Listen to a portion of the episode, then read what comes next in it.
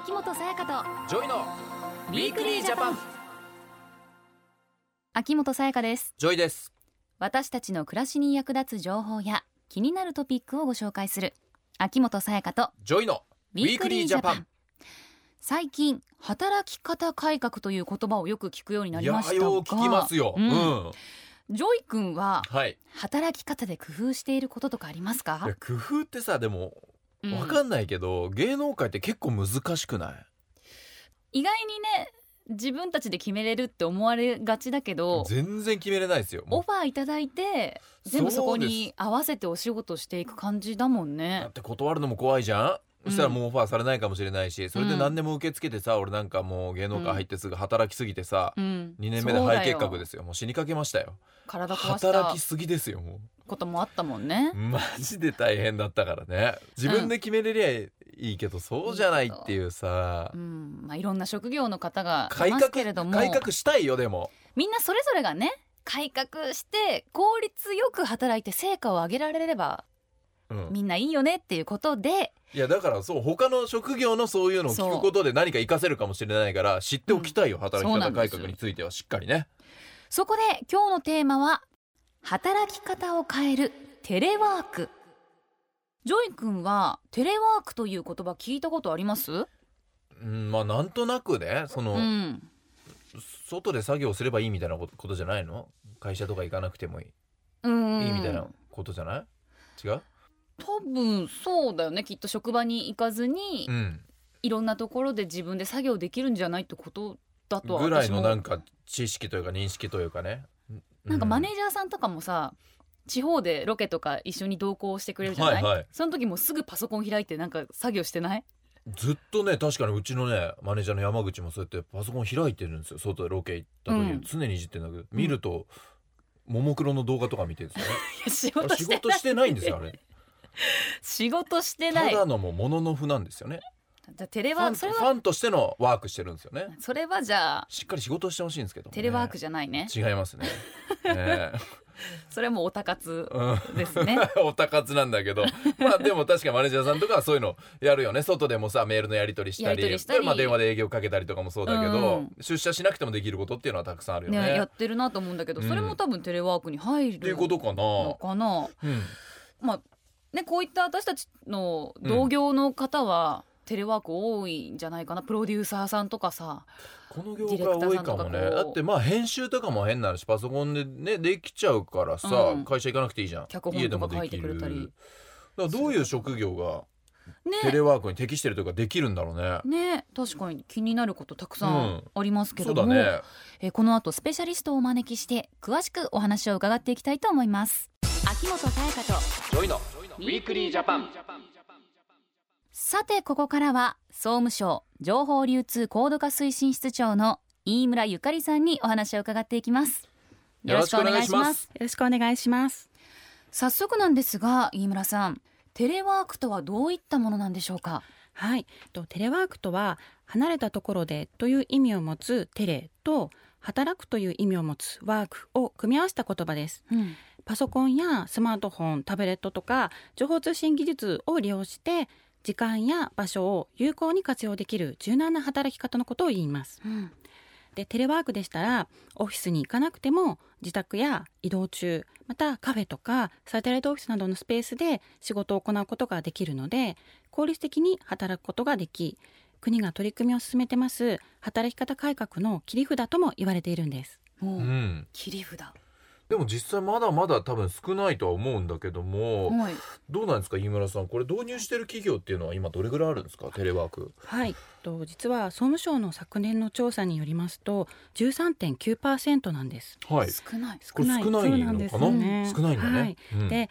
調査方法がちょっと違うので一概に言えないんですがアメリカでは85%がテレワークを導入しているという結果もありますので、日本はかなり低い状況にそうですね。ですねうん。そのであの政府ではテレワークの導入企業を2020年に34.5%まで引き上げること、うん。つまり3分の1の企業が導入することを目標にして進めております。おううん。そうか2020年までにそこまで上げていきたいと。これどうなんですか？いいペースで上がってはいるんですか？なかなかですね進んでいない状況なんですよ。いやだからさやっぱこういう新しい試み、うん。まあ、自分が社長だったらね、うん。ちょっとこ怖くない？確かにね。ちゃんとやっぱ目の前で見てないと不安だとかそういうのはありそう。働いてくれるかなといかね。きなり変えるのはね結構怖いと思うけど、うん。でもアメリカすごいじゃん？ねこれだけ導入されてるってことはメリットもきっとあると思うんですけども、うん。テレワークどんなメリットあるんでしょうか？はい、テレワークという働き方は私たち働く側導入している企業そして実は社会全体にとってもメリットがあります。うん。でまず働く側にとっては時間や場所を有効に使えるので業務にすごく集中することができてうん。作業効率が上がるので、生産性も上がっていきます。また通勤時間の削減にもつながりますので育児や介護また病気の治療など両立しやすくなりますし、はい趣味の時間に当てることでワークライフバランスの実現にもつながります。ううん。んで実は私自身も育児との両立のためによくテレワークを利用しております。あご自身もですか、おこれ今の職場でっていうこ今のとですか？職場で、はい。えなんかさあの、うん。だってこれ総務省情報流通高度化推進室長でしょ？なんか常になんかもうオフィスいやもにいるうもう絶対オフィスにいなきゃなんか硬そうですよ。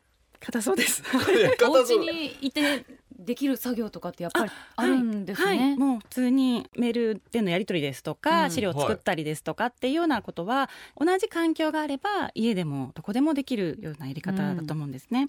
で私が普段テレワークを利用しているのは、はい。例えば子どもの小学校の保護者会とかがある時なんかは、いちいちこう通勤をするのが面倒くさいの、面倒くさい。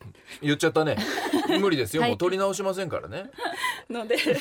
まあまあまあそうですよね。大変ですよ。でもそう思ってる人は絶対多いですからね。いいんですよいいんですよ。はい。なのでちょっとテレワークをして、うん。あのスムーズにあの保護者会に行けるようにということはい。で移動時間は削減してたりします。はい。うん。またあの最近すごく台風ですとか、まあ、災害とかも多いと思うんですけれどもそうですね、うん。台風とか大雪で電車が止まってしまうとはいなかなか電車に乗れずそれでもやっぱり日本人オフィスに行こうとするわけで、うん。すごくこう駅も混雑してしまうこれもよく問題にねニュースで見ますよ、なってますけど。もう行かなくていいじゃん。って思うよね、うん。絶対家でもできることもあるし、うん。復旧待てばいいのにって思いますもん。そうおっしゃる通りなんて、うん。なのでそういった時は例えば午前中テレワークにしてはい。あの電車が復旧してから出勤をすると。そしたらもうスムーズですし移動時間も早いですしそこの無駄がなくなるというようなところでこれはいい利用してます。ですいねや。めちゃくちゃいいよこれサボってるとかじゃないからねちゃんとできるわけだから行かなくても大事なことだからね子供のこととかは。聞けば聞くほどやっぱメリットばっかりだな感じがするなそうですよね。うんこれは利用してる人だけじゃなくて企業にとってもメリットがあるんですよね。はい、労働生産性が向上するというメリットがあります。自分に合った働き方ができることで仕事の効率ですとか質がアップしたりまた柔軟な働き方が魅力となって優秀な人材を確保しやすくなることが期待されます。うんで実際転職をしようとする人が企業を選ぶときにテレワーク導入の有無ということを重要視するという人の割合が高い調査結果も出てます。へえ。また育児や介護などの理由で通勤が難しくなった人人材を離職させずに済むという効果もあります。そうか。今まではまあじゃあ離職ねしうん。なきゃいけなかったけど、それをしなくて済むんだよね。ね働きたい人もいるだろうし企業としても優秀な人材は手放したくないからね。うん。社会全体にはどんなメリットがあるんですかね？はい。日本はご存知の通り少子高齢化が進んでおりまして働く人がどんどんどんどん減少しています。そうですね。そんな中で労働力人口を確保するということが非常に重要な課題となってます、そのためテレワークにより就業の機会を拡大することができれば働きたいという意欲や能力を存分に発揮できる環境が作られて労働力の確保につながります、うんまたあのオフィスを地方に構えたりですとか、うん。地方にいながらにしても勤めることができるので地域の活性化にもつながるんです。地域の活性化にもつながるんだ。そうかそうか、うん。だって東京の会社で働いてるけど群馬で仕事できるみたいなさ。まあ俺俺群馬だから今群馬って言ったんだけど。うんだから千葉で地元で仕事ができるとかそういう人も。それってめちゃくちゃいいよね。それで選ぶ人もいそうだよね。うん。まあでもこんなにメリットが多いのにどうして日本ではあんまり導入が進んでないんいですかやそこ気にね。なりますね。うんそうなんですであのテレワークを導入する企業の方も利用する人の方もまだ新しい働き方ということに戸惑ってる部分があるんじゃないかなと思ってます。うんそうかはい。で例えば企業側がテレワークを導入しない理由にテレワークに適した仕事がないという意見が多いんです。はい。うんで確かに職種によってはテレワークを導入しづらいっていうところもあるのかもしれないんですけれどもデスクワークですとか営業で働いてる人であればほとんどの方がテレワークで同じ業務が可能になります。うんはい。でまずはお試しでもいいので導入ですとか体験をしていただくということも大切だと思っております。うんやり方もねうん会社の方針とかによって変えていけばいいしね。うん他に導入が進んでいない理由っていうのはどんなものが挙げられるんですかね？はい、やはりあの周りにこう対面でいなくなるので社内のコミュニケーションが取りづらくなるのではというような意見がうんそれは思っちゃうな。確かにうん。で日頃から顔を合わせて仕事をしないと物事がうまく進まないと思われている方もきっと多いんだと思うんです、はいそうですね。ただ今はメールですとか SNS ですとか、うんあとはお互いの顔を見ながら仕事のできるウェブ会議とかいろいろなツールがあるので、うんそういったものをどんどん活用していただければと思います。うん。確かにねウェブ会議できるもんねみんなでこうなんかスカイプとかでつないで。ねやってるもんうちの事務所も。だからちょっと変わるべきタイミングに来ているのかもしれないよね。ううのもいバランスでね対面する時は対面するうん仕事自分で家でできる時はできる、なんかちょっといいバランスで見つけていただければねそうだね。これあとね井村さんちょっと気になるのが、うんまあ普段こう社内でしてる仕事じゃないですかそれをねカフェとか、まあ、外でする場合まあ誰かに見られてしまってこう重要な情報漏れちゃうんじゃないかとかそういう心配も出てくると思うんですよね。はい、おっしゃる通りです。で、あの例えばそういう時に画面の内容があの他の人から見えなくなるようなシートをまあ貼るっていうことですとか、はいい、ろいろ工夫はできると思います。うんで、情報漏洩に関しては社内だろうと社外だろうと気をつけなければいけないということは同じですよね。はい、うん。で企業側は情報セキュリティシステムをしっかりと整えるということ、でテレワークで仕事をする人は誰でも覗けるようなところに書類やデータを置かないというような基本的なことを守ることが大切だと思ってます、はい。はい。総務省ではあの先進的な取り組みを行っている企業を募集しお手本となる取り組みをテレワーク先駆者100選およびテレワーク先駆者100選総務大臣賞としてホームページで公開しております、はい。でこの中には在宅勤務用のパソコンやタブレット端末を含めてすべてのパソコンに自動シャットダウン機能を搭載して勤務時間の制御や働きすぎ防止を徹底しているというような事例も紹介されておりますのへでぜひ参考にしてみてください。自動シャットダウン機能？そんなことまでえ？できるんだねいやめちゃくちゃ勉強になったうな、ん、でこういったテレワークという働き方がこう当たり前になるように会社側も仕事をする方もまずはねまずは試してみてほしいよね。そうだね。いや絶対いいもんねこれね、うん。ね。正直デメリット見つかりません飯村さん。めちゃくちゃいいと思いいいことばっますかりでした。ありがとうございます。はい。で11月はテレワーク月間としておりまして、はい。テレワークの普及に向けた広報やイベントが集中的に行われています。ぜひこの機会に皆さんにもテレワークに興味を持っていただけると嬉しいです。はいゲストは総務省の飯村ゆかりさんでした。あありがとうございましたありがとうございました。ウィークリージャパン。言葉巧みな詐欺に遭いお金を振り込んでしまったこんな場合はすぐに警察や振込先の金融機関に連絡を振込詐欺救済法によって被害額の全額もしくはその一部が戻ってくる可能性があります。振込詐欺救済法はいわゆるオレオレ詐欺架空の請求や還付金の払い戻しなどを語る詐欺のほか闇金融への返済などにより被害が発生した場合も救済の対象としています。万が一被害に遭ってしまった場合はもちろん被害が疑われる場合も一人で悩まずまずは警察や振込先の金融機関にご相談ください。詳しくは振込詐欺救済法で検索してください。政府からのお知らせでした。ウィークリージャパン。東京 FM をキーステーションに全国38局ネットでお送りしてきました。秋元才加とジョイのウィークリージャパン。今週は働き方を変えるテレワークについてお話をしてきました、はい。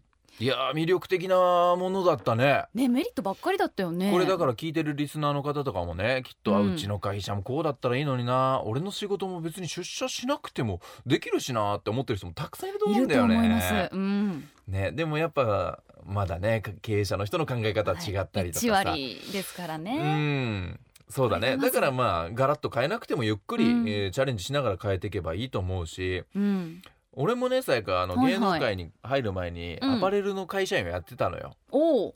洋お洋服のね会社の、はいはい、まあそれこそ洋服もねパソコンでデザインしたりとかうん。もそうだし、会社に行かなくてもできる仕事っていうのが本当に多かったのね、うん。だから別にこれ家でやればいいのになって俺も思ってたのね、うん。で自分も出社して会社にいるけど何してていいか分かんない時間とかもあんのよなんだとりあえず仕事してる感じを出すために3時間で終わる仕事をなんか6時間ぐらいかけかけてで早く終わってんのになんか帰れないとかさ、うん。そそういうのがすごい嫌だったのね。仕事以外でも気使うことたくさんありますね、うん。いやだからねそうそういう会社もさ例えばじゃあ3時間で終わるんだったらまあ外でやっていいしでうん。あとはもっと他の洋服見に行くとかリサーチして新しいものを吸収する時間に当てれば、その会社に対してもっと還元できるしいいものとか作れると思うの、うんだから、まあ、まさにこうテレワークとかが向いてるんじゃないかなってね。思ったんだよね。どんどん活用してほしいですけどね、うん、でプライベートが充実するじゃんか。そういう時間も増えるし、家族との触れ合いもそうだしそういうのが充実することによって仕事ってもっと頑張れると思うのね。